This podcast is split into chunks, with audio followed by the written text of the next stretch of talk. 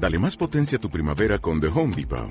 Obtén una potencia similar a la de la gasolina para podar, recortar y soplar con el sistema OnePlus de 18 voltios de Ryobi desde solo 89 dólares. Potencia para podar un tercio de un acre con una carga.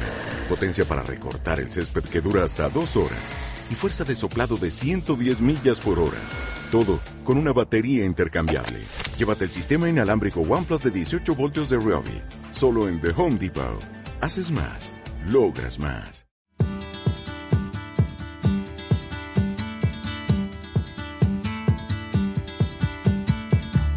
Bienvenida a Lidérate, la comunidad de mujeres que emprenden y aprenden. Este es un podcast para emprendedoras, donde charlamos, compartimos y aprendemos junto a mujeres que nos inspiran a sacar nuestra mejor versión. Con Sonia Escribano y Esther Ruiz. Hola a todas y bienvenidas a un nuevo episodio del podcast de Lidérate. Soy Sonia Escribano y junto a mi compañera Esther Ruiz tratamos temas relevantes e interesantes para la mujer emprendedora. Hoy hablamos de empoderamiento, de liderazgo femenino, de sororidad y de unir fuerzas entre mujeres. El emprendimiento, como todo, tiene sus luces y sus sombras, pero lo que tenemos claro es que la sensación de pertenencia a un grupo y formar parte de una comunidad aporta claridad. Porque juntas somos más fuertes y tener pilares en los que apoyarte y al mismo tiempo sostener se ha convertido en un elemento imprescindible. Para hablar de todo esto, hoy tenemos unas invitadas con las que compartimos una visión común, la de apostar por el grupo e impulsarle. ¿Nos las presentas, Esther? ¿Con quién estamos hoy? Hola, buenos días, Sonia. Bueno, pues hoy el podcast huele a mar. De hecho, ellas se definen como la comunidad más salada del planeta. Es una comunidad igual que la nuestra con ganas de compartir, con eventos, con masterclass, con mentorías. Por un lado tenemos a Gaby Otero, directora creativa y especialista en producción audiovisual, coordinación y organización de eventos. Tiene un proyecto personal que se llama Baile de Mariposas, desde el que diseña branding y crea experiencias de marca. A su lado tenemos a María Gómez. Es directora de marketing y comunicación. En su proyecto personal DoGo dedica en cuerpo y alma a la planificación estratégica de marcas y a crear el mejor plan posible de contenidos. Ellas son las cofundadoras de Mujeres Atlánticas, una comunidad que admiramos y que queremos a partes iguales. Así que bienvenidas al podcast, chicas. Bienvenidas. Bueno, si habéis escuchado algún podcast sabréis que ahora me toca a mí hacer la primera pregunta, que es obligada, así que podéis contestarla a las dos. ¿Cómo y cuándo decidís emprender? Pues es una historia que cuento y que he contado cantidad de veces y, que, me encanta contarosla hoy a vosotras. Eh, yo vengo de trabajar en el mundo de las agencias, de comunicación, de publicidad y bueno, la última experiencia en agencia no fue, digamos, muy mar en calma, vamos a decirlo así. Y lo cuento siempre. Yo el 23 de octubre del 2017 salí de aquella agencia y el 24 me puse con el plan de negocio de Duo Strategy porque esto era una, semilla que ya llevaba en mí pues desde la carrera y dije, es la oportunidad, es el momento, vamos a ello. Y, a partir de ahí fue ir dándole forma, dándole forma al proyecto que yo quería, que yo quería liderar y al proyecto que yo quería crear. Y creé pues Duo Strategy, que como, como decíais es una agencia de estrategia donde lo que hacemos es ayudar a, a marcas a trabajar en su plan de marketing, plan de contenidos, en su plan de comunicación y que haya sobre todo algo muy claro, visión y foco hacia dónde, hacia dónde vamos con ese negocio. Y este fue el, motivo por el que decidí emprender para crear Duo. Qué bueno, porque además, eh, como bien dices, ¿no? Era algo, una semillita que estaba ahí desde la carrera, pero que quede bien claro, ¿no? Que sería, ya llevaba un trabajo previo muy grande, que no es que María dijera el día 24 de octubre del 17, venga, que me lanza a la piscina. ya habría ahí mucho, mucho trabajo, ¿verdad, María? Claro, y recorrido, bueno, ya digo, de más de siete años por agencias, primero en Madrid, después aquí en Galicia, y, decidir, mm, yo quiero marcar mi propio camino, pero efectivamente, lo que tú dices, Sonia, súper importante el haber vivido, el haber visto, el haber dicho, esto yo no lo quiero así, esto yo lo quiero hacer de otra manera, esto... Y sobre todo algo que a mí me obsesionaba desde siempre, que es el foco de la estrategia al haber trabajado en agencias de publicidad, me daba siempre la sensación que no se le dedicaba el tiempo suficiente a la investigación eh, y a la determinación estratégica. Y por eso eh, es una agencia de publicidad, y esto casi lo digo siempre. Es una agencia de estrategia y una agencia de foco. Y después vienen pues, eh, profesionales maravillosas como puede ser Gaby a nivel diseño, a nivel branding, para ayudarte a ejecutar cosas, ¿vale? O, otros profesionales de fotografía o de web o de mm, producción audiovisual para hacer realidad esa, esa estrategia marcada, ¿no? Súper importante. Sin estrategia no somos nada. Yo la verdad que desde que terminé la carrera, luego al terminar la carrera de publicidad y relaciones públicas, pues empecé un máster de organización de eventos y desde que terminé la carrera ya estuve directamente en contacto con el mundo del emprendimiento porque estuve, eh, bueno, trabajando en la Asociación de Jóvenes Empresarios de aquí de Vigo entonces, bueno, sí que ahí ya estuve en contacto con varios emprendedores jóvenes, no, a veces no tan jóvenes, pero también había emprendedores senior. Y bueno, un poco cómo llevaban a cabo sus, proyectos, las diferentes iniciativas. Y bueno, fue como un, despertar, fue un despertar de, valorarlo como posibilidad de cara al futuro. Jamás pensé en emprender tan pronto como ocurrió luego. Vale. Luego, eh, cuando dejé de estar en la asociación trabajando, fue cuando empecé el máster y a la vez que estaba en el máster empecé a trabajar también para como diseñadora gráfica y apoyo en comunicación para una, empresa que realmente era como una franquicia en Galicia. Eh, es una empresa que estaba en toda España, pero eh, aquí lo, lo, dirigía una emprendedora también que decidió pues traer el proyecto a Galicia. Entonces, ¿qué ocurre?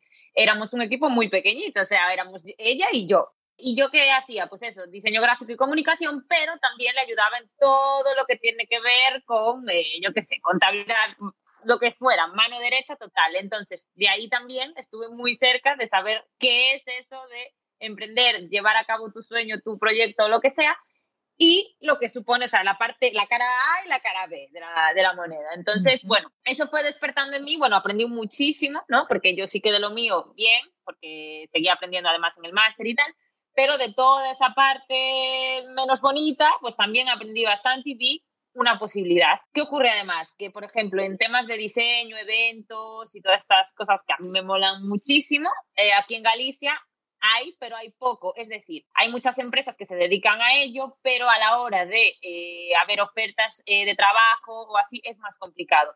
Todo el mundo que estudia publicidad, comunicación audiovisual y todo eso en Galicia ya sabe que eh, como en cierto momento no te vayas a Madrid o a Barcelona, eh, no, no va a ser fácil encontrar trabajo, ¿vale? Entonces, eh, bueno, la posibilidad de irse fuera era una posibilidad, pero yo soy muy de aquí, yo necesito el mar, desde luego, o sea, ahora mismo estoy aquí y tengo una ventana en la que veo la ría de Vigo, es decir, envidia. Yo necesito, yo necesito ese contacto con, bueno, con algo, o sea, con el mar, con... De, hecho, bueno, luego a, raíz de eso también nacen Mujeres Atlánticas, pero eso os lo cuento después. Y nada, eh, pasaron como casi un año, ¿no? Eh, trabajando con esa emprendedora, con esa que era mi jefa. Y llegó un momento que yo aprendí tanto, tanto, tanto, pero llegó un momento como que me paré. Dije, ostras, ahora ya parece que ya no estoy, ya se ralentizó ese proceso de aprendizaje, ¿no? Y dije yo, ¿y ahora qué hago? No quería irme fuera, no tal, pues bueno, emprendo, vale. ¿Qué hago para emprender? ¿Qué, qué o sea, aparte de dedicarme a lo mío, sí, pero ¿cómo enfoco el proyecto? ¿Cómo elijo a mi público? Bueno, ahí empecé a ver todo esto del el modelo Canvas, un poco orientar eh, lo que yo quería ofrecer, a quién me iba a dirigir y tal. Me puse a investigar datos y vi, eh, analizando un poco España, ¿no? Si yo eh, cogía a nivel nacional, qué datos había de mujeres emprendedoras. Me llamó la atención, también empezaba ya ese, ese ¿no? De mujer, de, de liderazgo y tal. Y dije, ostras, pues yo creo que tenemos que darnos valor. Luego también empecé a ir a networking y miraba que todo era muy serio, muy, muy, muy formal, muy que había muchos hombres y las mujeres como que a la hora de hablar como que nos achicábamos y me daba rabia. Y entonces empecé eso, a buscar datos y me di cuenta que Galicia, ¿no? Encontré el dato de que Galicia era la comunidad autónoma con mayor porcentaje de mujeres autónomas. Y me sorprendió muchísimo. Dije yo, ostras, aquí eh, hay que hacer algo. A esto me refiero de que, por ejemplo, no, no es que eh, en España, en bueno, países, sí, en comunidades como Madrid o Barcelona eh, no haya casi emprendimiento femenino, sino que el sesgo ¿no? entre mujeres y hombres era más diferenciado. Aquí no, aquí casi estaba igualado. Eh, igual había eso, un 60, 50 y largos de hombres y un 40 o 30 y largos, bueno, 40 sí, de mujeres. Entonces, eh, me llamó la atención y dije, allá vamos. Y por eso creé Baile de Mariposas con la intención de ofrecer branding y experiencias de marca eh, para mujeres emprendedoras. Y no me quiero extender porque a partir de ahí ya pues pasaron también más cosas, pero sí. Qué buenas vuestras historias. Ahora ya sabemos, ¿no? Cómo nacen vuestros dos proyectos por independiente, lo cual nos ha encantado, ¿no? La trayectoria, ¿no? Lo que habéis vivido y, como bien ha dicho María, las experiencias, ¿no? Que también os han aportado ese conocimiento y esa toma de, os han ayudado a esa toma de decisiones. Y ahora sí que nos gustaría saber en qué momento de vuestros emprendimientos decidís unir fuerzas y crear Mujeres Atlánticas. Pues surge de algo, de algo que me, que me apasiona, que es el café surge de un café. Que está, siempre lo dices. lo digo siempre.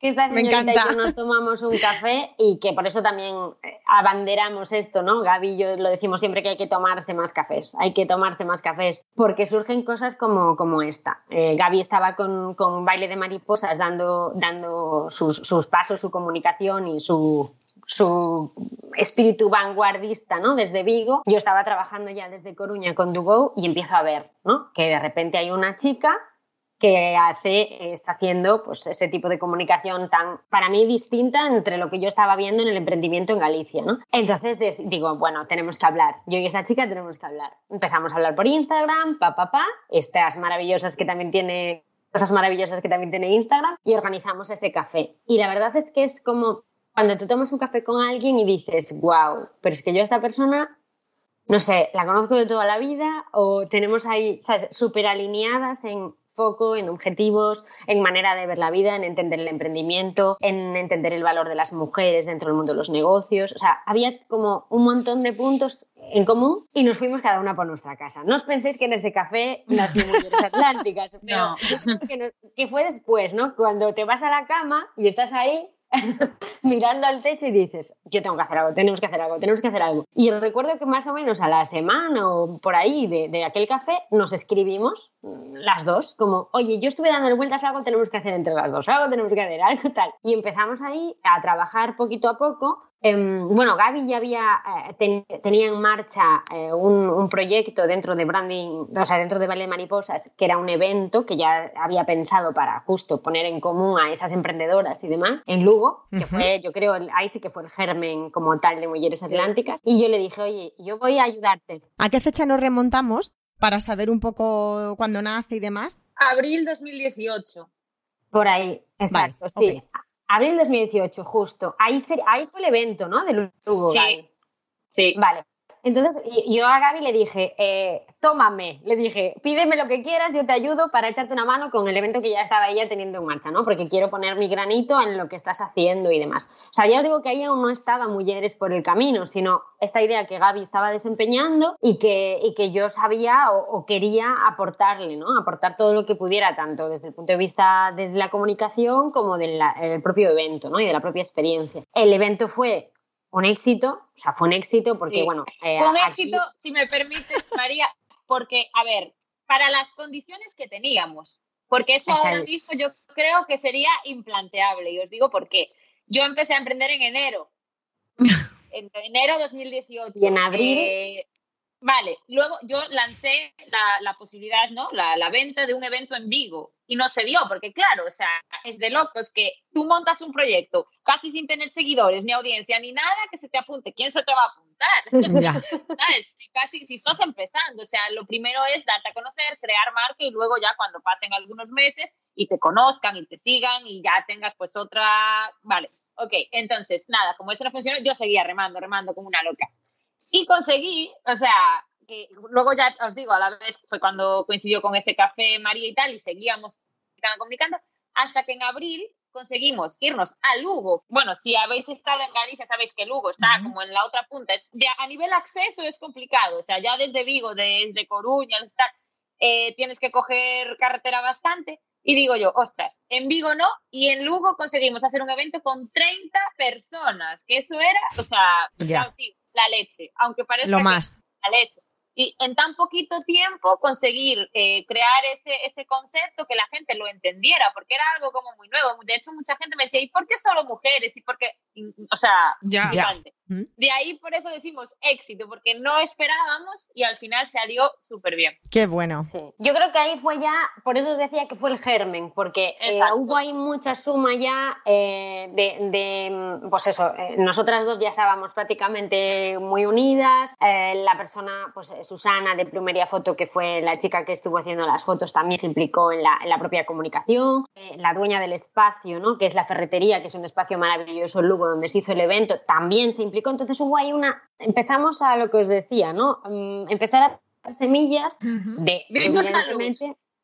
vimos la luz, sí, exacto. Puede, puede tener un interés y se puede hacer, aunque, porque también quería un poco transmitiros algo que lo decía ahora Gaby de la dificultad, ¿no? En Galicia hay como una frase típica, eh, un insight que, que, queremos romper como, como sea, que es como, en Galicia nunca hay nada, nunca hay nada guay. En Galicia nunca pasa nada que mola, hay que irse a Madrid, hay que irse a Barcelona. Y fuisteis vosotras a romper con eso, di que sí. y dijimos, no perdona, esto nos va a costar aquí eh, carros y carretas, pero lo vamos a hacer porque es que es verdad, yo es verdad que había estado en Madrid, había ido también a, a algún evento, alguna experiencia de este tipo y decía, Jolín, en su justa medida, ¿por qué no pasan estas cosas en Galicia? Sin Galicia, además el dato que tenía Gaby, ¿no? De la cantidad de emprendimiento y de emprendimiento femenino que había aquí, ¿cómo es posible que no se esté trabajando desde este punto experiencial el propio networking, ¿no? Entonces, bueno, pues sí, el evento de Lugo fue la luz y, y más adelante pues empezamos a darle forma como tal a, al proyecto de mujeres, a, a llegar a un nombre, a llegar a un concepto, a llegar a unos valores, una filosofía y, a dar forma a la, comunidad que oficialmente vio la luz. ¿Cuándo fue, Gaby? En junio, eh, junio 2018 fue el primer evento de presentación que hicimos. Soy como nosotras. Fechas acortadas, o sea, en abril el germen, en junio. sí, sí. sí. Sí, lo que tenemos claro, que en eso también nos compenetramos muy bien, y yo creo que en cualquier tipo de proyecto, ahora pensando a lo mejor en emprendedoras que nos puedan estar escuchando y que tengan a lo mejor en la cabeza pues tener una socia o asociarse con una persona. Eh, creo que es importante que haya equilibrio, ¿no? En muchas de las cosas. De hecho, yo creo que Gaby y yo tenemos ahí ese equilibrio de, de que a lo mejor yo en un momento dado soy más terremoto y Gaby me calma y luego viceversa. y eso es importante, pero sí creo que hay que tener un poco la misma, mm, desde luego la misma mentalidad y la misma visión del proyecto. Nosotras, por nuestra experiencia, eh, ahí estamos totalmente de acuerdo. O sea, tienes que tener una misma visión, una misma filosofía, una forma de entender el emprendimiento y saber hacia dónde quieres llevar el proyecto. Pero luego sí que es cierto que has dicho una cosa muy importante, que el ser algo diferentes enriquece mucho más el proyecto que si fueran, si fuéramos o fuerais las dos exactamente iguales. Y me gustaría resaltar también una cosa que has dicho de que os sorprendió mucho, pues como, pues eso, ¿no? Que contasteis con apoyos, ¿no? En aquel primer proyecto, ¿no? Que Gaby estaba ahí ejecutando y demás. Y eso es algo que precisamente yo creo que por lo que nacen este tipo de comunidades. Porque cuando empezamos a hacer algo, vemos que enseguida la masa se mueve. O sea, hay esa necesidad de ayuda, de colaborativa. Y eso me ha parecido muy, muy interesante porque siempre nos han querido vender, igual que tú dices que dice, dice que en Galicia no hay cosas chulas, ¿no? También nos han querido vender, ¿no? Que entre mujeres la cosa no va bien. Y todo lo contrario. Entre nosotras nos apoyamos, nos, es que nos damos mucha más fuerza. Y eso que tú has dicho, nos sorprendimos de que la chica del, del espacio nos impulsó, nos apoyó. Otra puso también su granito de arena. Entonces, es con lo que hay que quedarse, que precisamente este tipo de comunidades tienen sentido precisamente por eso, porque todas queremos al final remar en la misma dirección. Exacto, es que 100%. Sí que me, ha venido a la cabeza una anécdota que también me parece importante destacar aquí, y es que el, que tú seas capaz de inspirar a otras personas para que se sumen y lo apoyen es fundamental. Una anécdota que me viene es que en, aquellos primeros cafés que Gaby y yo teníamos y le dábamos, estábamos todavía dándole forma a esto, pues en nuestra mente primigenia de emprendedoras eh, súper, súper nobles, ¿no?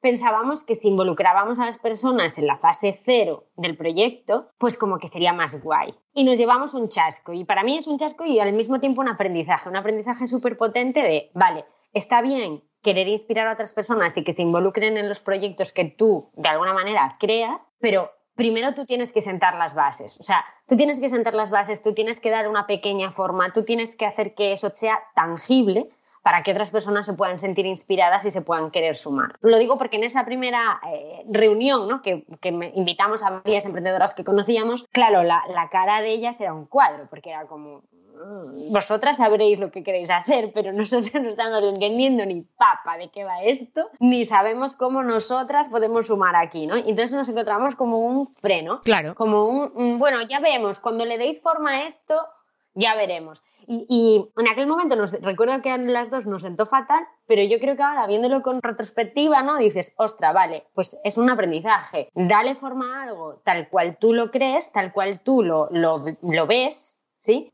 Y, a partir de ahí intenta que se involucren otras personas para, para ayudarte a impulsarlo, ¿no? Como sí pasó en el evento de, de Lugo. El evento era algo real, tangible, y entonces era fácil ayudar o fácil eh, sumarse. También yo creo que a nosotras nos ha pasado, sobre todo también al principio, lo que dices, que tú puedes tener como la idea muy clara en tu mente, no la sabes transmitir bien o la gente a la que tú estás buscando implicar tampoco tienen por qué tener la misma implicación que tienes tú. A nosotras nos ha pasado lo que estabais diciendo, nosotras cuando empezamos literativa íbamos con los plazos como, o sea, con la lengua, bueno, seguimos yendo con la lengua afuera, pero ya eso fue el desastre. Y claro, intentábamos implicar a la gente y nosotras desde nuestra concepción era como, juez, que va a ser algo tan guay que cómo van a decir que, ¿sabes? Se tienen que implicar y los otros eran como, perdona, perdona, perdona, que yo tengo mis plazos, tengo mis tiempos y tú estás como una santa cabra. Entonces también es súper importante eso, tener tú el concepto muy claro para saber transmitirlo a los demás y saber hasta dónde los demás van a llegar y no van a llegar. Sí que me gustaría hacer un apunte súper importante porque nos hemos liado aquí a hablar, pero que nos contéis bien, bien, bien qué es la comunidad de mujeres atlánticas, qué hacéis, cómo lo hacéis y cuál es esa esencia de la que estáis hablando.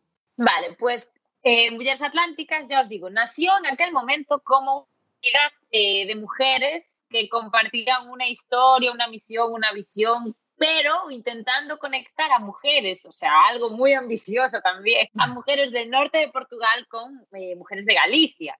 Y pensamos que iba a ser mucho más fácil. Y ahí el primer, la primera vuelta de tuerca, que fue llegados a un momento de intentar, incluso nos fuimos eh, a hacer eventos a Portugal. Estuvimos en Oporto, estuvimos en Braga, y sí, funcionaba, pero no terminaba de funcionar bien. Llegar al público portugués era complicado, a pesar de que, por ejemplo, a la hora de comunicar sí que nos eh, poníamos a escribir pues en portugués y en castellano y en gallego. Bueno, bueno, es que al principio aquello fue implicación máxima para no ver eh, los resultados esperados. Entonces, la primera vuelta de tuerca fue adaptar y decir, vale, pues norte de Portugal, muy bien si quieren, pero vamos a dejar de enfocarlo por ahí y que sea solo Galicia. Eso es la primera vuelta de tuerca. Entonces, ¿qué viene a ser Mujeres Atlánticas? Pues una comunidad que pretende unir eh, a mujeres emprendedoras y empresarias de Galicia y eh, encontrarnos, eh, formarnos, crecer juntas, compatibilizar proyectos, sacar colaboraciones, un poco impulsarnos para crecer juntas, básicamente. Y también apuntaría la parte de la visibilidad, que es un punto que para nosotras siempre era fundamental. No solo las conexiones entre ellas, por supuesto, y el conocimiento, que también desde el principio eh, siempre estábamos muy, muy preocupadas en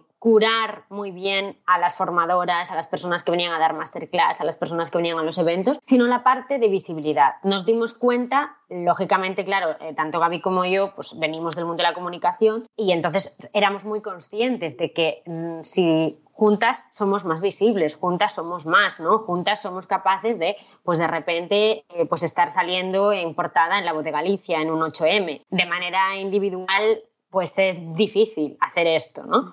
Y aparte que pierde el sentido totalmente. Con lo cual, em, siempre hay una parte de trabajo que nosotros hacemos dentro de la comunidad muy grande, bueno, dentro y hacia afuera, ¿no? De visibilizar la comunidad y de visibilizar a las personas que están dentro. Esto es algo que, bueno, primero, porque lo llevamos innato en nuestra forma de ser y en nuestros proyectos individuales, y segundo, porque entendemos que es una de, los, de las ventajas más grandes de formar parte también de una comunidad, pues como puede ser Mujeres Atlánticas o Lidérate, no solo conocer gente, no solo sumar, sino también visibilizar, ¿no? que, es, que es cada vez eh, más importante, yo creo.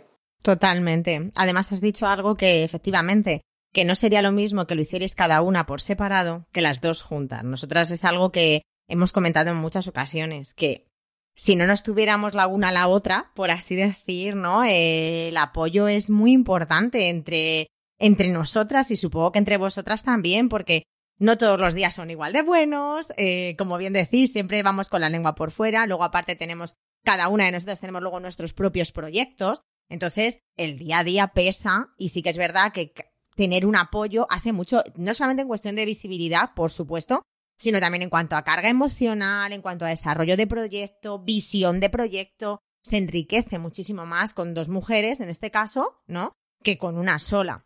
Entonces eso sí que la verdad que me ha parecido, mm, me ha parecido interesante. Nos hemos sentido yo creo que muy, muy reflejadas, Esther, ahí. Nos hemos sentido muy reflejadas. Y comentáis esto de, mm, las mujeres, ¿no? De, de, que cada vez hay más comunidades de mujeres, cada vez vemos más, ¿no? Nosotras sí que es verdad que nos hemos sentido muy en sintonía con vosotras, por lo que comentábamos antes fuera de micros. Tenemos eh, unas circunstancias muy similares, que es que somos dos comunidades de mujeres, para mujeres emprendedoras y empresarias. Eh, las cuatro tenemos proyectos independientes y eso sí que nos gustaba como que estábamos muy en línea, pero cada vez hay más comunidades, más y más y más. Pero siempre vemos comunidades de mujeres. Y nosotras, hablando Esther y yo, decíamos, no estamos acostumbrados a, acostumbradas a ver comunidades de emprendedores o, u hombres empresarios. O sea, que posiblemente las haya, pero creo que ha habido un boom entre mujeres. Y nosotras tenemos nuestra particular visión de por qué ocurre esto. Y nos gustaría saber vuestra visión, ¿no? ¿Por qué cada vez surgen más comunidades de mujeres emprendedoras? ¿Qué apoyo realmente necesitamos? ¿O con qué carencia nos encontramos para tener que desarrollar estas fórmulas? Yo creo que un poco muchas de las cosas las hemos comentado ahora, ¿no? Lo, decía antes eh, Gaby al principio, ese es, y además al trabajar con emprendedoras directamente, no solo en la comunidad, sino luego también en nuestros proyectos, esa sensación de que la mujer o como mujeres no queremos vendernos. Y esto lo veo prácticamente a diario. Creo que la necesidad a la que responden las comunidades, entre otras cosas, es ser un poco un espacio de entrenamiento. Lo decimos muchas veces. Vienes a un café a bordo a entrenarte y a empoderarte y a mejorar eh, también tu, pues, tu speech, tu discurso, tu manera de presentarte. Y esto al final lo que hace es darte seguridad, seguridad en tu día a día, seguridad en tu vida, seguridad en tu negocio. Y ese, ese concepto de sororidad, de acompañamiento que encuentras en las comunidades, sin duda no lo encuentras en otro sitio. Respondiendo a, a por qué a lo mejor las comunidades de hombres no son pues a lo mejor como tal tan visibles, bueno, sin duda yo creo que hay una tendencia eh, positiva ahora también de visibilización de la mujer y de la visibilidad del feminismo que, al final em, hace que ocupe más fácilmente pues, portadas em, y, publicaciones ¿no? y artículos. Las comunidades de negocios han existido toda la vida. Esto también es importante recalcarlo. Hay comunidades de negocios a nivel local y a nivel regional y nacional desde, vamos, toda la vida. ¿Qué ocurre? O que yo creo que estamos siendo capaces de hacer las comunidades de mujeres o las mujeres en los negocios, visibilizar también la sensibilidad que nosotros tenemos al crear estos eventos y al crear estas comunidades. Y sobre todo, por lo que comentábamos hace un momento de esto que nos obsesiona mujeres, de visibilizar y de acompañar. Las comunidades tradicionales, la parte de comunicación, la parte del cuidado de los detalles, la parte del cuidar la experiencia, que de esto Gaby sabe un rato, ¿no? No existía. ¿Por qué? Porque por la manera de hacer negocios eh, tradicional no era tan emocional.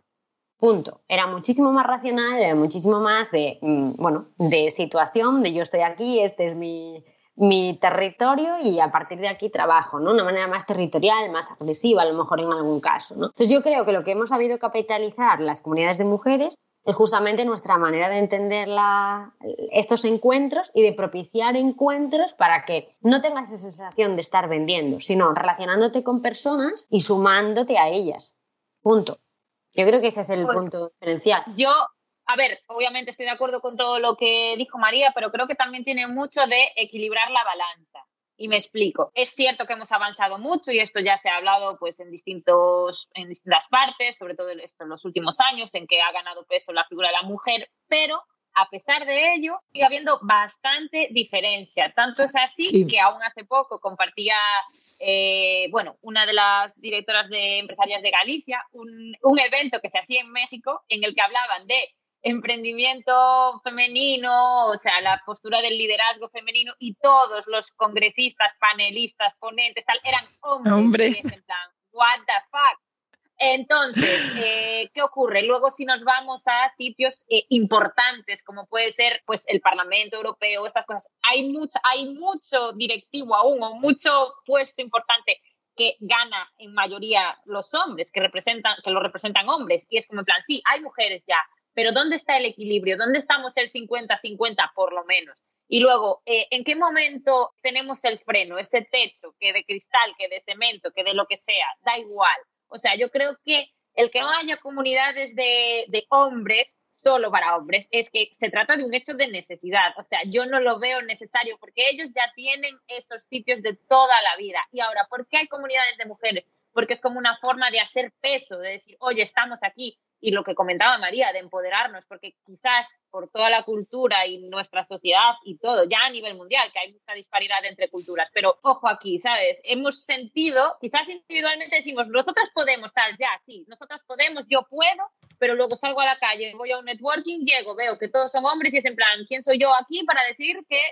Entonces, ¿para qué sirven las comunidades? Para empoderarnos, para decir que sí que podemos y cuando vamos a un sitio y aunque haya muchos hombres, digas, yo soy yo y, y, creo en mí, en mi proyecto, pero yo tengo este refuerzo, estas comunidades a las que pertenezco y que mm, todas vamos juntas luchando por eso. Quizás suene muy idealista, pero esa es mi opinión de por qué sí hay un montón de eh, comunidades de mujeres y no tan necesarias que haya comunidades de hombres. Ellos ya tienen ese lugar ganado. Sí, de todas maneras estoy súper de acuerdo, bueno, con María en primer lugar, porque creo que la parte emocional es súper importante. Emprendemos muchas veces desde otro punto, buscamos otro tipo de apoyo. Incluso el desarrollo personal lo hemos metido como parte del emprendimiento y a lo mejor en el, en el caso masculino era más, pues si yo vendo tomates y tú vendes lechuga, pues vamos a hacer una cesta y vendemos ensaladas. Ya está. Y ya está. O sea, a punto. Y ya luego tú te vas y te tomas el café con tu amigo en el bar donde te salga de las narices, pero no nos hace falta más. También creo que es súper importante recalcar aquí el poder que nos han dado las redes sociales, que mucha gente las tacha de muchas cosas, pero en las redes sociales las mujeres somos las reinas. No como, nadie comunica como nosotras, nadie crea experiencia como nosotras, nadie genera esa empatía tan brutal. Y creo que eso también ha sido una fuente de inspiración, pues eso, para unirnos y para todas las comunidades. Y luego, por supuesto, apoyar las palabras de Gaby, que vamos, no aplaudo porque se mete el sonido en el micro y, y María nos No, pero es cierto. Es cierto, ¿eh? o sea, yo creo que nosotras tenemos otra percepción quizá distinta de los negocios, pero creo que es una cuestión cultural, ¿vale? O sea, al final es el rol, ¿no? Que hemos ido desempeñando a lo largo de las décadas y demás, y ahora llega en un momento reivindicativo, ¿no? En el que somos iguales. Y yo creo que se nos presentan ciertos momentos, se nos presentan, yo creo que sentimos ciertos miedos, porque en varias ocasiones habéis comentado lo de nos da seguridad pertenecer a una comunidad. Claro, y es que aquí hay una cosa clara, ¿no? Que al final es que tenemos esa inseguridad previamente. Entonces, por eso yo creo que a lo mejor se nos despiertan sentimientos que tenemos que reparar o que tenemos que mejorar, que a lo mejor a ellos no se les plantea, que no quiero generalizar, ¿vale? Pero culturalmente el hombre mm, siempre ha estado, a ver si me entiendes, empoderado, ha sido el que tomaba las decisiones correctas, era el que tenía seguridad y el que no flaqueaba. Entonces yo creo que ese es el punto común, ¿sabes? De, aparte de todo lo que habéis mencionado, es eso que, que es que hay, que hay que trabajar esa parte de seguridad tan, tan importante. Somos iguales. Total, Y totalmente. aquí tiene que quizás haría yo un apunte de algo que sí que hemos identificado a lo largo de este tiempo en Mujeres y es que ya no es solo sumarte a una comunidad y esperar, esperar a que mm, te- tú te crees tu seguridad. No, tienes que implicarte. Porque sí que nos ocurrió que mucha gente, yo qué sé, hubo, mucha tampoco, ¿no? Pero algunas, ¿no? Se apuntaban y decían, no, es que me he apuntado y no he obtenido estos resultados. Y curiosamente era gente que nos implicaba. Entonces, Claro. casos contrarios que hemos también encontrado en la comunidad de gente que entró siendo más mm, cortada, más tímida, más tal, y a medida de que iba pasando el tiempo, los cafés, los eventos que hacíamos, la veías empoderarse, la veías crecer, la veías que eh, la que comunicaba su proyecto el día uno, la diferencia en cómo lo comunicaba ah, en el cuarto evento, por ejemplo, una evolución brutal eh, en el evento, en redes y en todo. O sea, esa seguridad la veías crecer, pero ¿por qué? Por la implicación.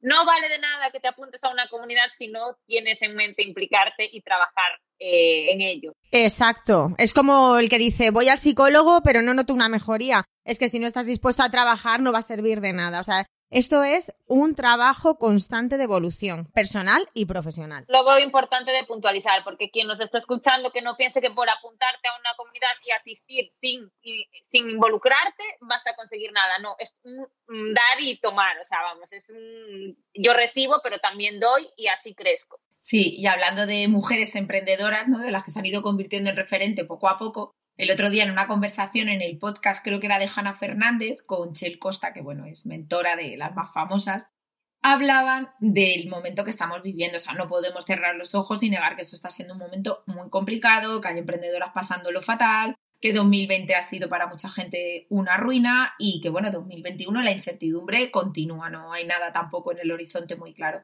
Yo soy súper positiva y mi vista ya está en la vacuna, pero bueno, hay que ir paso a paso. Entonces, ¿pensáis que va a haber más emprendedoras después de esta crisis del COVID? ¿Pensáis que realmente hay gente que está aprovechando la oportunidad de reinventarse, de empezar a generar nuevos negocios? ¿O cómo lo estáis percibiendo en la comunidad? ¿Hay más oportunidad o el desánimo ha cundido un poco? Hay, yo creo que hay un poco de todo. Mm, la verdad es que dentro de la comunidad sí que hemos notado mucho la importancia de seguir unidas de las dificultades, por ejemplo, para encontrarnos presencialmente y eso nos lo han aplaudido mucho, ¿no? Pero hemos visto drama y hemos visto oportunidades. O sea, yo casi os diría de manera equilibrada, porque, porque sí ha habido casos, sobre todo aquellos pues, de personas con negocio físico, eh, centradas en el comercio local, tiendas, bueno, la parte de comercio es evidentemente la más eh, tocada, pero luego también hemos visto oportunidades de personas, sobre todo con un foco de emprendimiento digital, donde además han, no solo es que hayan mejorado su situación, es que la han doblado. Entonces, claro, hemos visto un poco de todo. Yo respecto a cómo lo planteo, cómo lo preveo para el año que viene, yo creo mm, que sí que va a haber más emprendimiento digital. Bueno, de hecho, todos los datos nos dan desde cómo se ha multiplicado el uso del digital para las compras, para las ventas y para la prestación de servicios, eso por un lado, y luego por otro lado creo que mucha gente va, no es que vea la oportunidad, es que va a haber una necesidad de reinventarse, porque efectivamente se está destruyendo empleo, se está destruyendo un montón de empleo y todavía el que yo creo está por venir. Si mm. pensamos en sectores como la hostelería, eh, bueno, es que nos cae en el suelo. Entonces, yo sí que soy positiva también, pienso en la vacuna y, tengo ese, esa perspectiva, pero si hago una lectura un poco de cómo ha evolucionado todo y cómo creo que va a evolucionar, creo que más que una oportunidad lo van a ver como una necesidad el emprendimiento. Y entonces aquí yo creo que las comunidades y las emprendedoras que ya llevamos un camino tenemos también una responsabilidad, porque lo hablábamos al principio antes de, arrancar el podcast, ¿no? El tema de las formaciones o de los contenidos digitales que se están dando e incluso a veces eh, caer en el mensaje fácil, que a mí me lo parece fácil y que creo que es una irresponsabilidad total, de decir que emprender es sencillo y que todo el mundo puede emprender. Esto lo hemos debatido nosotras dentro de la comunidad cantidad de veces. No creemos que todo el mundo pueda emprender. Entonces, y si, y si es una necesidad, entonces, intenta ir bien acompañada, intenta buscar bien buenos apoyos, una buena mentorización, un buen acompañamiento mastermind si puedes, para, para realmente ir un poquito más apoyada y no, no saltar al vacío, porque sinceramente creo que hay mensajes tan peligrosos como que, que directamente la gente salte al vacío sin un, sin un, un acompañamiento y un foco, claro. Yo siempre aconsejo que yo sé que es súper duro porque yo lo viví durante cuatro años en mis propias carnes, pero que si alguien ya tiene muy claro que va a emprender o ve que donde está trabajando puede haber despidos en un plazo medio o que las cosas, que empiece a emprender ya, o sea, que se levante dos horas antes, que se acueste dos horas después, que durante un tiempo es muy duro, pero va a validar una idea de negocio, va a trazar un pequeño plan, va a meter una patita en una comunidad y va a empezar a rodearse de gente que ha estado en su situación y que la puede aconsejar y no tienes esa sensación de salto al vacío de hola, estoy en el paro y o en cinco meses facturo o no tengo para pagar la luz de casa, porque emprender desde ahí es muy complicado, es muy complicado. Es otra historia. Es otra historia. Me ha gustado mucho, María, lo que has comentado eh, de que no todo el mundo quizá valga para emprender. Y, es cierto, porque nos han vendido mucho el si quieres puedes. Y a veces si quieres no puedes. Entonces yo creo que también cada uno tiene que saber, o sea, ojo, eh, que nosotras somos mm, de una actitud optimista ante la vida y positivas y de trabajar, pero es cierto que luego cada uno tiene sus limitaciones y sus ideales de vida, mucho cuidado. Entonces, el si quieres puede, yo creo que es muy peligroso, ha hecho muchísimo daño a la sociedad, ha hecho también que muchísima gente se frustre porque a lo mejor otros tienen otras condiciones. Ya no estoy hablando de cualidades, ¿vale? Porque al final lo que tú has dicho también una cosa muy importante, el entrenar, ¿no? Las comunidades entrenan ese tipo, ¿no? De valores que podamos tener o de cualidades que nos pueden venir innatas o trabajarlas. Pero que eso hace mucho daño y sí que me gustaría reforzarlo porque habrá gente que no quiera y ni se lo plantee, lo de emprender, porque no es fácil. Aquí estamos cuatro mujeres que podemos dar fe de que no es fácil. Es apasionante. Apasionante hay un tema es que hay muchos expertos y hay muchas fórmulas y a veces aunque cumplas la fórmula no, no es suficiente porque igual esa fórmula le funciona al 90, pero tú perteneces al otro 10%, entonces tienes que crear la tuya propia. Y ahí yo creo que mucha gente es cuando se frustra, porque dices, pero es que si yo hice esto, e hice esto, y tengo un plan, y hice el branding, y tal, mm. y aún así no vendo, ya, pues igual tienes que seguir haciendo ensayo-error y ver por dónde, porque igual no perteneces a esa mayoría a la que le funciona esta fórmula. Entonces, por eso es complicado. Eh, está bien creer en tus sueños, pero hay que trabajar duro. Ser realista. Correcto. Quería apuntar algo, algo, Sonia, porque me parece, o sea, me parece importantísimo lo del ideal de vida el tipo de vida que quieres tener. Hace unas semanas en, una, en otra charla lo comentábamos, es decir, cuando me refiero a que no todo el mundo puede emprender, ya no me refiero tanto a lo que dices tú, a una cualidad específica o algo específico, sino a que a lo mejor no, no encaja, no combina con el vida que tú quieres tener. Claro. Lo hablábamos también antes de la charla, ¿no? Es decir, si tú quieres em, conciliar, a lo mejor a priori no deberías pensar que el emprendimiento es la mejor solución. En el largo plazo sí, yo estoy convencida que sí, soy una, soy una apasionada convencida de que hago esto para que en el largo plazo pueda conciliar y tener la a la que a la que aspiro tener, ¿no? Pero por eso es muchas veces muy importante hacerte antes de lanzarte al vacío o incluso lo que decía lo que decía Esther que es importantísimo ir a hacer esa parte de compaginación que a lo mejor durante unos meses sea duro o no, pero es, es muy inteligente. Eh, está la parte de decir, oye, pues realmente mm, yo qué vida quiero tener. Sí y reflexionar sobre esto, porque es la el emprendimiento es súper absorbente en ese sentido. Y primero, o te apasiona lo que haces, y segundo, tu entorno lo permite, o, va a ser realmente muy difícil. Exacto, y te acompaña, ¿eh? Y sobre todo lo de, o sea, ahí sí que, bueno, lo hemos hablado, o sea, ahí sí que pongo yo mucho el foco, porque yo, por ejemplo, yo emprendo cuando el pequeñito es, bueno, muy pequeño, muy pequeño, tenía yo creo que ni dos añitos, ¿vale? Y yo siempre pongo muchísimo el foco en eso porque digo, yo no emprendí para conciliar, o sea, yo tenía un trabajo de 8 a 4 de la tarde, me quedé embarazada, yo me largué en el séptimo mes de embarazo y regresé con un bebé de seis meses. Y durante ese tiempo no encendí una pantalla del ordenador. O sea, la empresa se podría haber caído a cachos que yo vivía ajena a todo dando biberones. Te quiero decir, luego es verdad que emprender te deja ser dueña de tu tiempo, que te deja manejar los horarios con mayor flexibilidad, pero que nadie se lleve a engaños. O sea, no emprendes y a la una de la tarde dejas de trabajar y te pones a preparar comida ecológica con tu niño y luego juegas a la plastilina. No, posiblemente estás en el parque con el móvil contestando email, intentando que no se te mate, etcétera, etcétera. Entonces, tener muy claro cuáles son tus objetivos de vida, tus, tus metas y el tipo de vida al que aspiras, porque a veces no es solo la solución, a veces ser funcionario trae mejores horarios. Totalmente. Además, María, has dicho una cosa que me he reído porque decías, yo creo que para el tema de conciliar a lo mejor a largo plazo, ¿no? Mira, eh, yo lo he contado muchísimas veces. Yo emprendí en 2008, bueno, pues ya sabéis, me pilló la crisis, todo esto, ¿no? Entonces, allí, en aquel momento había gente que me decía, bueno, me decía y nos decía, ¿no? A, mi marido, porque la empresa es de los dos, la, la tenemos los dos juntos. Nos decían, pero qué necesidad tenéis de seguir, ¿no? Pues tenéis otras opciones, tal, y decíamos, porque queremos el día de mañana tener cierta flexibilidad. Ya ves tú que curramos como K. Mm, ¿Se entiende? ¿Vale? Pero, pero macho, pero es verdad que yo siempre decía, si algún día soy madre, ¿vale? Porque yo eso sí que lo tenía en mi cabeza. Si algún día soy madre, sí que me gustaría tener un equilibrio eh, familiar y profesional. Y yo esta, este equilibrio que tengo ahora, creo que lo puedo tener por todo lo que he vivido anteriormente para poder tener esto ahora. Entonces, pero que me, he sentido muy, muy reflejada, ¿no? Que cuando la gente te dice, ¿pero para qué? ¿Pero por qué? ¿Te merece la pena? Pues sí, si tú tienes un ideal de vida fijado y tienes claro dónde quieres llegar y ese foco, o sea, al final es, es tu guía. Y, y, te ayuda a eso. Y me ha hecho mucha gracia porque es verdad que, que, muchas veces cuando han pasado ya los años digo, ¿veis? Pues yo por esto quería seguir emprendiendo, por eso quería perseguir mi sueño, que ha sido duro, muy duro. ¿No? Que luego ya cuando las cosas van bien ya sabéis lo típico de, jo, es que te ha ido tan bien, no, perdona. Ahora va muy bien desde hace ya unos años, pero ha habido un curro detrás y una serie de renuncias tremendas. Pero sí que es verdad que ahora puedo compaginar todo eso por el bagaje anterior.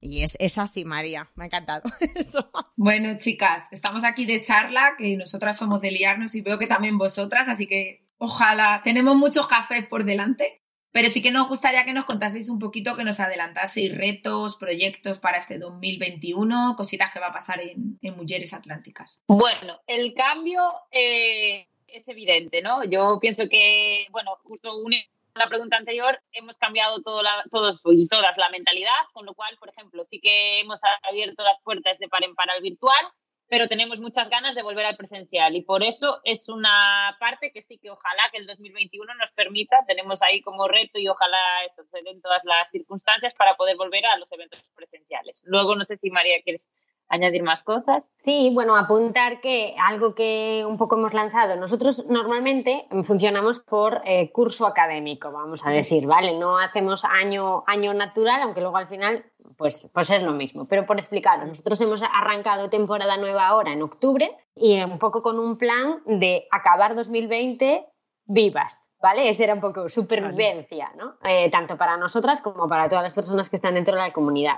Entonces, por eso es 100% digital lo que estamos haciendo, estamos haciendo un café a bordo mensual eh, que, como decimos, al ser todo digital, pues tenemos eh, gente de todas partes de España, la verdad. De hecho, hay un fenómeno que nos, que nos, da hace mucha ilusión, ¿no? que es el tema de las personas, las, gallegas, que están fuera de Galicia por, por, sus circunstancias, por su vida, y que para tener ese vínculo con Galicia, pues también están en, Mujeres Atlánticas. ¿no? Entonces, bueno, esto es un punto. Y otro punto muy importante también, que ya empezamos a testear el año pasado, con la comunidad y este año ya se ha quedado, son los masterminds atlánticos. Entonces, bueno, tenemos una, serie de grupos, no es una actividad obligatoria, solamente las personas que están dentro de la comunidad y que quieren, como decíamos antes, comprometerse e implicarse, pues pueden estar dentro de su grupo. Y lo que hacemos es, eh, sí, un poco pautar. Nosotros hemos trabajado una pequeñita metodología para que en el momento en el que ellas tienen cada nueva sesión en sus grupos, pues vayan un poco todas a la par, ¿no? Los Ahora mismo tenemos seis grupos de mastermind diferentes y un poco lo que vamos haciendo es guiándolas para que cada último, ¿no? ¿Cómo es? Segundo viernes de cada mes. Segundo viernes de cada mes, pues eh, un poco desarrollen la sesión y, compartan un poco todos esos avances. Yo creo que estos son los dos puntos principales, tanto los cafés como los masterminds, que más trabajamos. También tenemos abiertas eh, master, o sea, masterclass que las hacemos de manera trimestral y ahora tendremos una antes de que acabe el año y bueno, estamos ahí, ahí dándole forma. ¿Qué va a pasar aparte de, que, de cruzar dedos para poder hacer algo presencial en 2021? Pues esperemos poder mantener el digital porque entendemos que también es una manera de dejar la comunidad abierta, nos permite evidentemente hacerla muchísimo más accesible, vosotras lo sabéis bien, cuando hacemos cosas presenciales pues los costes evidentemente son más altos y por tanto hay que repercutirlos en, en la membresía, ¿no? Pero la idea es un poco que seamos capaces de que ambas cosas convivan. Estamos ahí, a ver si, a ver si somos capaces. Bueno, vamos a dejar toda la información en las notas del podcast, enlace a vuestras redes sociales, a vuestros proyectos por separado ya mujeres, a la web y todo. Lo digo porque seguro que hay gente que está intentando ahora tomar nota. Tranquilito que lo va a poder ver todo. Todo, todo. Pues ojalá que, podáis llevar a cabo esos encuentros presenciales, porque eso será sinónimo de que también nosotras podemos retomar y nos haría muy, muy felices y ojalá que podáis llevar a cabo, vamos, todos estos retos que, que nos contáis para el próximo año. Y bueno, ahora pasamos a la segunda sección del podcast. Es una ronda mm, cortita de preguntas y las dos primeras preguntas, ¿vale? Ahora las centramos en conceptos. Como os tenemos a cada una que sois experta en vuestra materia, os vamos a preguntar un concepto concreto de vuestro expertise. Estás escuchando Lidérate, el podcast de las emprendedoras que buscan su mejor versión. Empiezo con María. ¿Qué es un plan de marketing? Porque escuchamos constantemente plan de marketing, plan de marketing, pero por favor resúmenoslo porque no siempre queda lo suficientemente claro. Bien, pues yo siempre lo explico así. Es la parte eh, de la pasta de un plan de negocio. ¿Vale? ¿Cómo voy a hacer? Claro, ¿cómo voy a hacer para llevar mi producto o servicio hacia mis públicos? Y para eso tenemos que trabajar las cuatro patas. ¿Vale? Eh, estaría el producto o servicio, sería el precio, importantísimo, temazo importante en, el propio, en la propia estrategia de ventas. La distribución, es decir, qué canales voy a utilizar para hacer llegar mi producto o servicio. Y por último, la comunicación que desde la perspectiva en la que lo trabajamos en To al final es como que la comunicación, esta última pata, se lo come a todo, ¿vale? Eh, no de nada me vale que tú desarrolles y planifiques una serie de campañas a lo largo del año si no están vinculadas a un producto que tienes perfectamente pensado para ese momento del año. o un servicio, ¿vale? Cuando digo pensado me refiero a si yo estoy hablando de un servicio concreto mm, de mentorización, por ejemplo, tendrá todo el sentido que lo adapte eh, de una manera diferente al arranque del año que al final del año. Ahí es a donde voy. Entonces, cuando trabajamos en el plan de marketing desde esas cuatro patas, lo que hacemos es buscar una alineación completa entre el producto, el precio, el canal que se va a utilizar y las acciones de comunicación que se van a hacer. Y lo más importante del plan de marketing, que tenga una visión bastante general y después acciones detalladas. Es decir, yo siempre recomiendo trabajar un plan de marketing anual, ¿vale? Tener esa perspectiva anual, aunque luego vayamos adaptando cosas, sobre todo, bueno, porque sabemos que pueden venir pandemias y estas cosas, ¿vale? Entonces, la visión general nos da tranquilidad y el desglose lo que nos da es practicidad. Y un poco de esa manera lo definiríamos.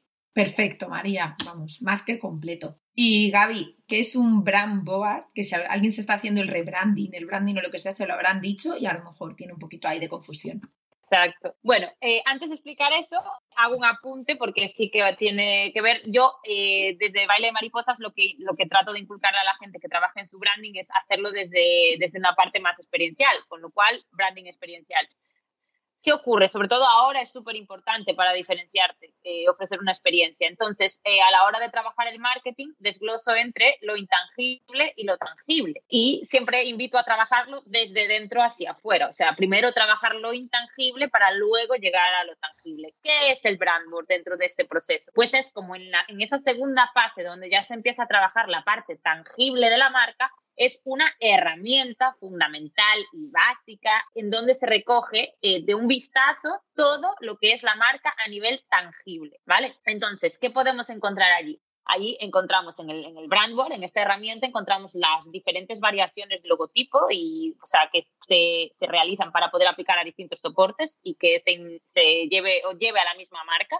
Eh, las tipografías los colores corporativos, el tipo de imágenes que se van a utilizar y todo lo que es la marca a nivel tangible. ¿Qué recomiendo yo? Y siempre invito a mis clientes a que lo hagan. A tener eh, el brand board impreso y enmarcado en su zona de trabajo, en su despacho, porque siempre van a poder recurrir a él y valorar con el paso del tiempo si se siguen identificando con eso que están viendo, ¿vale? Y también en el móvil, porque a la hora de crear contenidos, de todo, tienen a mano esos colores, esos códigos, ese, ese estilo de imágenes que a veces se le puede escapar. Entonces tienen todo recogido en un mismo sitio, en una misma herramienta que es este brandboard y saben qué línea seguir en todo momento y que en el momento que no se sientan identificados con eso, quizás sea el momento de revisar si esa parte intangible que no se ve tanto, pero está reflejado en la tangible, sigue estando alineada o no y si hay que revisarla para hacer un posible rebranding y, todo esto. Pero está muy conectado con la parte intangible, porque los colores representan emociones, eh, las formas, todo. Entonces, bueno, no quiero alargarme mucho. Quien necesite, pues que me escriba, pero, pero eso es una herramienta básica que debe de estar a mano siempre. Muchas gracias, Gaby. Qué importante ¿eh? mantener viva esa esencia de marca y que siempre esté presente. Vale, un libro que nos podéis recomendar. Recomendando uno cada una si queréis, ¿no? Que os haya marcado un antes y un después. Ay, es que hay tantos. Siempre decimos uno, pero al final nos dejáis tres o cuatro. Yo os digo uno mientras María va pensando. Yo, eh, relacionado con el tema de la experiencia, un libro que sí que me ayudó mucho y que vuelvo a él muchas veces es este, de Customer Experience de Marcos Álvarez, que pone la fórmula del éxito para enamorar a los clientes. Es un libro en el que de eh, cómo construir esa experiencia de marca y diferenciarte de otras marcas, porque al final es lo que va a aportarte un valor importante. Entonces, eh, ya no solo desde la marca y lo que hace, sino cómo cuida de puertas para adentro también a sus empleados y cómo crea esa, eh, esta arquitectura, esta estructura de marca. Entonces, bueno, sí que para quien todavía no esté aplicando lo que es la experiencia a la hora de ofrecer sus productos, a la hora de cuidar su empresa, sus empleados, es un libro que te abre Vale, yo ya tengo los míos. Ya tengo los míos. Van a ser dos, lo siento, van a ser dos, ¿vale? Y bueno, el primero eh, bueno, yo hay algo que no os he contado, pero que es algo también muy importante de Hugo y es la sociología. Os cuento. La sociología es la típica asignatura que se estudia en publicidad y relaciones públicas y prácticamente todo el mundo odia. Y yo tengo la convicción de que es la base de lo que hacemos, tanto a nivel comunicación como a nivel marketing. Eh, de hecho, mi sueño, uno de mis sueños, que no sé si se podrá hacer en 2021, es incorporar a una socióloga o un sociólogo al equipo de Hugo. Entonces, os cuento, eh, hay un sociólogo que es fundamental para entender eh, no solo la situación en la que estamos ahora, sino pues, la vida contemporánea, el consumo contemporáneo, ¿no? que es Sigmund Bauman, ¿vale? Y este libro, Vida de Consumo, es un, para mí una referencia. Es un poco, a ver, es un poco denso, pero dentro de ser un libro denso, es un libro que tiene, o sea, no sé cómo deciros, yo cada vez que lo releo descubro insights nuevos, descubro motivaciones nuevas, porque explica mucho de cómo ha evolucionado la sociedad y cómo es la sociedad de consumo en la que vivimos ahora.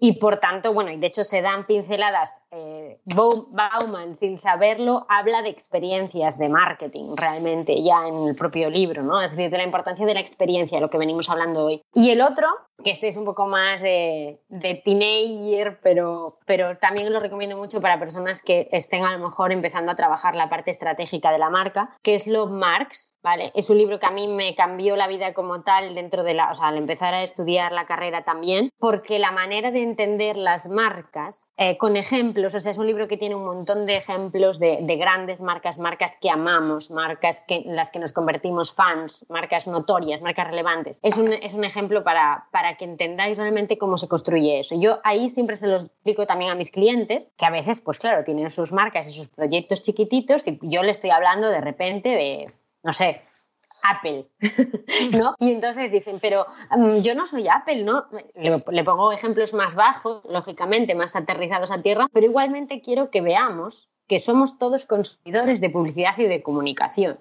Y por tanto, tenemos que también tener ese espíritu crítico cuando vemos una campaña, cuando vemos una acción que hacen esas grandes marcas y ver también qué cosas o qué aprendizajes deberíamos, deberíamos sacar. ¿vale? Entonces, bueno, en, ese, en este libro hay referentes súper grandes, o sea, marcas súper grandes, pero que si lo pasamos por el colador se pueden aprovechar muchísimas, muchísimas cosas para nuestros negocios. Yo me lo quiero leer todo, necesito otra vida paralela. Totalmente. o sea, días, días de 40 horas en los que pueda, porque siempre que hacemos el podcast nos recomienda el libro, si yo voy cogiendo aquí mi posit, que lo tengo aquí, y os lo voy apuntando. Y me lo pongo aquí, luego digo, luego lo pongo en la lista de, de la... Esta, y digo, pero claro, sabes que no tengo vida. Pero bueno, muchísimas gracias, que poco a poco iremos leyéndolo todo. Y sí que nos gustaría saber eh, a las dos cuál es ese punto de mejora, ese área que os gustaría perfeccionar en este año. ¿Dónde vais a poner el foco para seguir mejorando? Hay un ejercicio que llevo haciendo dos años o tres casi desde que aprendí y que sigo trabajando en ello, ¿vale? Sigo trabajando en ello. Y que es la calma. O sea, yo necesito, soy, soy, ya me veis, o sea, yo creo que aquí las cuatro vamos bien de esto, o sea, de terremoto y de tal. Y al final veo que me pasa el tiempo, fijaros, llevo casi, o sea, estoy a punto de hacer tres años con Duo y no me lo creo. Es algo que no me creo. El tiempo no sé, ha volado, mm, he hecho mil millones de cosas, pero o me paso, me voy a repasarlas o se me olvidan. Entonces, para mí la asignatura pendiente vuelve a ser eh, calma. O sea, ahora por suerte, bueno, yo eh, por suerte en el equipo somos cuatro, en el equipo de Dugo, y creo que este año me lo voy a poder tomar con un poquito más de calma, pero no lo sé, no prometo nada. Yo creo, María, que a ti te pasa como a mí, ¿eh? que cuando hacemos el ejercicio de la palabra faro, que es el que se hace siempre... Eso te iba a decir. Yo busco siempre, todos los años, me planto con mi esto y pongo consolidar. En plan, el año pasado hice muchas cosas y este año es el año de consolidar, de calmar. En, febrero hasta ya todo por los aires, ya tengo 5.000 cosas nuevas. quiero hacer no sé qué, quiero hacer el curso, quiero ir a no sé qué, o sea, no sé, pero vamos, si lo consigues y consigues la fórmula, te vienes al podcast y nos lo cuentas durante lo que haga falta. La estaba escuchando decirlo de la calma y estaba pensando en eso. Digo, pues podría ser su palabra foco para 2021, pero bueno, a ver si cuela María. Sí, sí, pero es que ya fue mi palabra foco para 2020. Claro, es y aquí sigo. Aquí sigo, ¿sabes? Que a esto no avanzamos al siguiente nivel. Pero bueno, lo importante es que sí que, sí que os puedo decir que 2020, con todo lo que ha tenido, sí que me ha dado esto de decir, eh, bueno, pues chica, por lo menos te estás tomando las cosas con más tranquilidad. No sé si con calma, pero sí cuando algo no sale, pues sí que soy consciente que al menos pues no me pillo las, las pelotas que me pillaba hace dos años, ¿no? Entonces ahora es como... sí, otro enfoque. Mm. Claro, pero bueno, calma sin duda yo creo que va a volver a ser la palabra del año, ya os lo digo. Pues yo, yo en el 2021, o sea, el 2021 lo quiero plantear como un año para reforzar eh, esa parte más profesional de mí, ¿no? Porque sí que el 2020, bueno, a pesar, o sea, a pesar de todo lo que ocurrió, en lo personal hubieron muchos cambios que fueron la leche, entonces, bueno, sí que estuve más clara hacia lo personal que hacia lo profesional. Entonces ahora quiero equilibrar la balanza y en el 2021 eh, pues trabajar un poco más en baile de mariposas, en mejoras, en cambios y también establecer eh, lo que es la marca personal detrás del proyecto. Entonces, bueno, sí que ese va a ser como el propósito para el 2021. Pues ahí está el reto ya marcado. ¿Y qué ha supuesto para vosotras el COVID? El año del COVID, ¿qué ha supuesto para la comunidad vuestra? Pues un cambio de visión, yo creo, y de abrir la mente también, porque sí que estuvimos eh, tiempos eh, atrás muy cerradas, pero también lo hablaba el otro día. Quizás, aunque nos hubiéramos abierto más al mundo virtual, a esa parte, no hubiera tenido tanto éxito eh, si hubiera ocurrido en otro contexto. Yo creo que este cambio también vino propiciado por el cambio de mentalidad, por la adaptación de las personas, entonces ese ha sido un gran cambio. Sí, de hecho al principio, eh, cuando empezábamos a darle forma a todo el modelo y pensábamos, vamos a tener una versión digital, vamos a tener una versión online, casi un poco como que estaba ahí con un interrogante siempre, ¿no? Y realmente no veíamos el interés, porque recordad lo que os comentábamos, ¿no? que en el inicio nos enfocábamos a Galicia y a Portugal y sobre todo a esa idea de conexión y piel, ¿no? Y, no, se iba de nuestro discurso, se iba de la estrategia, se iba de todo lo que queríamos hacer. Pero ahora lo que dice Gaby, la situación lo ha, lo ha marcado, estamos viendo. De hecho, cabe decir ¿no? que antes de que ocurriera lo del COVID, o sea, nosotros en, en la temporada previa ya vamos detectando qué cosas no funcionan tan bien, qué cosas funcionan mejor. Por ejemplo, los masterminds fueron fue una prueba beta que hicimos el año pasado y dijimos esto tiene que quedarse para el año que viene, o sea, para la temporada que viene, pero también cosas que ocurrían que decíamos, no, esto para el año que viene hay que cambiarlo, hay que modificarlo, entonces ya teníamos como una estructura toda hecha para la nueva temporada y llegó el COVID y esa estructura toda al garete y bueno, toda, toda no, pero dijimos, de, vale, de esto que teníamos planteado, de estos cambios, ¿qué se puede quedar? ¿Qué se tiene que ir? ¿Qué no es factible? Entonces, a partir de ahí fue que creamos la, nueva, la nueva temporada con todas sus ventajas y bueno, muchos cambios, obviamente, cambios incluso hasta de nosotros, por ejemplo, el grupo de la comunidad era en WhatsApp, eh, nos hemos dado cuenta, porque siempre hacemos como un formulario, ¿no? De, para una encuesta, para preguntar a las personas con qué están más contentas, que siempre es, intentando escuchar, ¿no? De, dentro de la comunidad. Y nos dimos cuenta, pues, que Telegram iba a ser mucho más efectivo y de hecho lo está haciendo. Entonces, bueno, sí que hubieron cambios que, que estuvieron muy bien y que ahora, de cara al COVID, eh, cada vez que surge alguna iniciativa nueva o algo que nos pueda ayudar a todas, todas lo comparten por ahí. Antes era mucho más complicado, ahora es mucho más fácil. O sea que a raíz del COVID sí que hemos hecho algunos cambios también y, y bueno, ahí vamos. Sí, ha implicado salir de la zona de confort, pero también hacer ciertas mejoras que a lo mejor teníais ahí en mente y habéis tenido que acelerar el proceso. Nada, lo que hemos hablado siempre. Convertirlo en oportunidad. Sí, mucha gente nos decía, Zoom, ¿qué es Zoom? No sé qué, o ¿cómo lo descargo? Que no se lo habían descargado nunca en la vida y eso lo aguanta mi ordenador y tal. Bueno, a todos le ha supuesto un aprendizaje. A nosotros ya lo usábamos, pero bueno, para adaptar a toda la comunidad a que sí que supiera usarlo, a crearse un usuario, a poner su nombre. Sí, nosotras también vamos totalmente de acuerdo. El COVID nos ha empujado y ha acelerado procesos que a lo mejor se hubieran llevado a cabo, pero en lugar de en cinco años, pues no lo hemos hecho en cinco meses. Y bueno, sabéis que en esta nueva temporada os vais dejando preguntas unos a otros.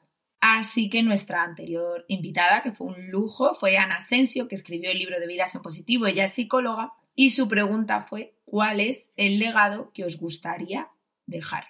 Yo, eh, pensándolo mucho y teniendo en cuenta también el sector en el que me muevo, eh, ojalá que yo, con mi trabajo, aparte de Mujeres Atlánticas, con Baile de Mariposas, pueda crear en, esas personas que deciden emprender y crear una marca, ¿no?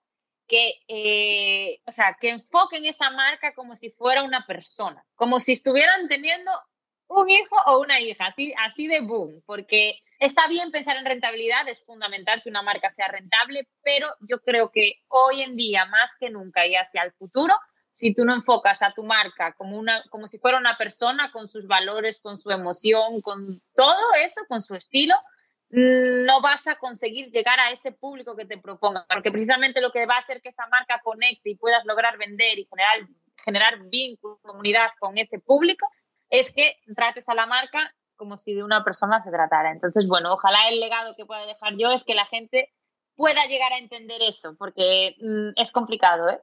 Es complicado que entiendan que una marca tiene todo ese poder. Pero muy necesario. María. Pues en mi caso, yo diría que, o sea, algo que, me obsesiona y os lo comentaba al principio con el origen de Dugo y yo creo que también está en Mujeres y al final en todo lo que intento hacer, es el, rigor. Es decir, yo estoy un poco cansada y, saturada de la cantidad de ruido que hay, de la cantidad de lo que hablábamos al principio, ¿no? Del contenido, de la, del también el hablar de fórmulas mágicas el decir que si haces esto puedes hacerte millonario durmiendo y este tipo de cosas me resuenan tan poco que para mí el legado que quiero dejar es claridad, es transparencia y sobre todo es verdad.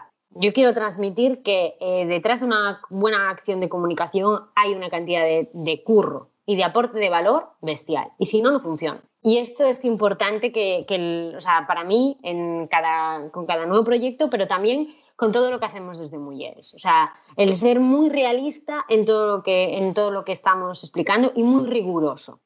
Si de un tema yo no puedo hablarte con capacidad y con rigor, prefiero traerte a la experta que va a hablarte de esto. O prefiero recomendarte que trabajes con este otro profesional. Creo que algo que nos hemos hecho mucho daño en el sector de la comunicación y del diseño es que es como, venga, yo sí, yo lo hago todo, yo lo hago todo, yo lo hago todo, yo puedo hacer un diseño, yo puedo hacer no sé qué, yo puedo hacer no sé cuántos. No, mm, zapatero tus zapatos y, rigor y calidad en lo que hagamos siempre, por favor, porque mm, creo que si no es así ya deja de tener sentido. O sea, estás creando cosas y productos y servicios que no, que no, no valen. Ya está, no aportan. Y ahora vuestra pregunta para la siguiente invitada. A ver, a ver si consigo explicarme bien. Bueno, la pregunta sería, ¿cuál es el punto de partida eh, o de el punto de partida para actuar ante una situación adversa o desconocida? ¿Vale? Es decir, como marca, cuando ocurre algo que se escapa de mis manos, ¿cómo consigo yo, eh, o sea, de dónde parto yo para seguir creando o elijo el camino que voy a seguir? Por ejemplo, esta pregunta surgió para que lo podáis entender luego a la hora de hacerla, ¿no?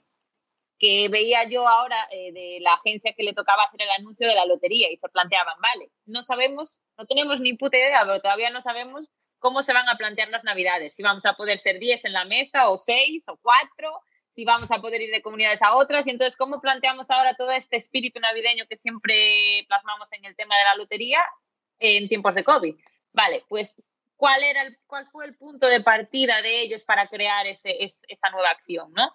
Pues lo mismo, cuando ocurre algo adverso, pues llámese COVID, llámese algo inesperado en la marca, ¿a qué recurres? ¿A una parte más emocional, a una parte más creativa, a una parte más analítica? Vale, totalmente nos encanta. Ya está apuntada y se la daremos a nuestra siguiente invitada. Tomamos nota. Muy bien, chicas. Y para terminar, ¿Qué mensaje de vida dejaríais a las niñas de hoy, que serán las mujeres del futuro? Pues el mensaje sería que persigan sus sueños, que vayan tras ellos pero, pero a tope y sobre todo que se lo trabajen mucho. Es decir, no queremos, o sea, queremos que los persigan, pero queremos que sepan que hay un trabajo detrás y que van a tener que esforzarse a tope. Y algo muy importante, que nadie le diga que no. O sea, que nadie le diga que no en cuanto al tipo de, em, de tema que elijan, ¿no? Eh, si a ti te apasiona bailar y quieres eh, transformar el mundo y quieres aportar tu granito bailando, tienes que hacerlo.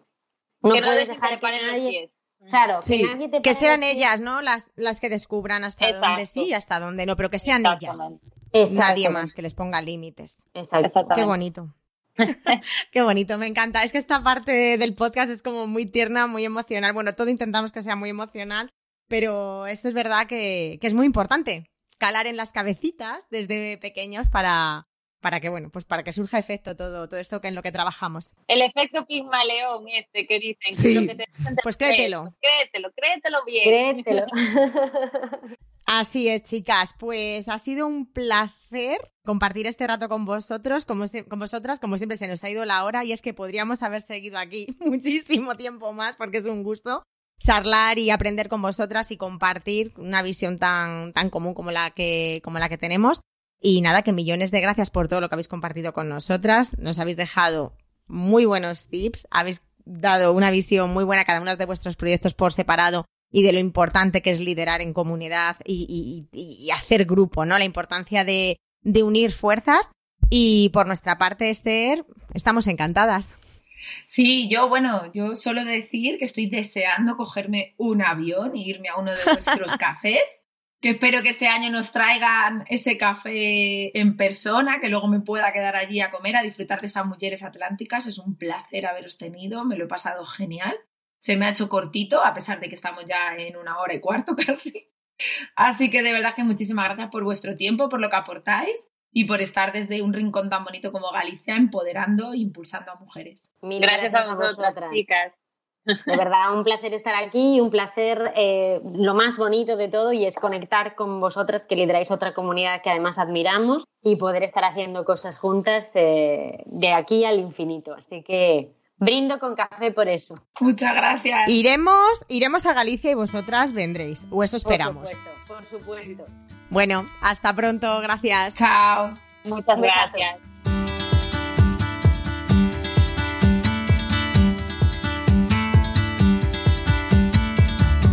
Y ahora lo más importante, si te ha gustado este podcast, compártelo en redes sociales con tu vecina, con tu prima, con tu grupo de amigas, con cualquier persona que se le ocurra. Es la única manera de ayudarnos a crecer, a que lleguemos a más gente y que podamos seguir semana tras semana intentando ofrecerte el mejor contenido. Además, ahora recuerda que nos puedes escuchar en todas las plataformas. Y recuerda dejarnos un comentario y cinco estrellas. Puedes encontrarnos en Instagram en arroba lidera-te.es y en nuestra web www.lidera-medio-te.es donde puedes estar al tanto de todas las novedades que están por llegar que ya os adelantamos que van a ser muchas. Hasta pronto. Chao.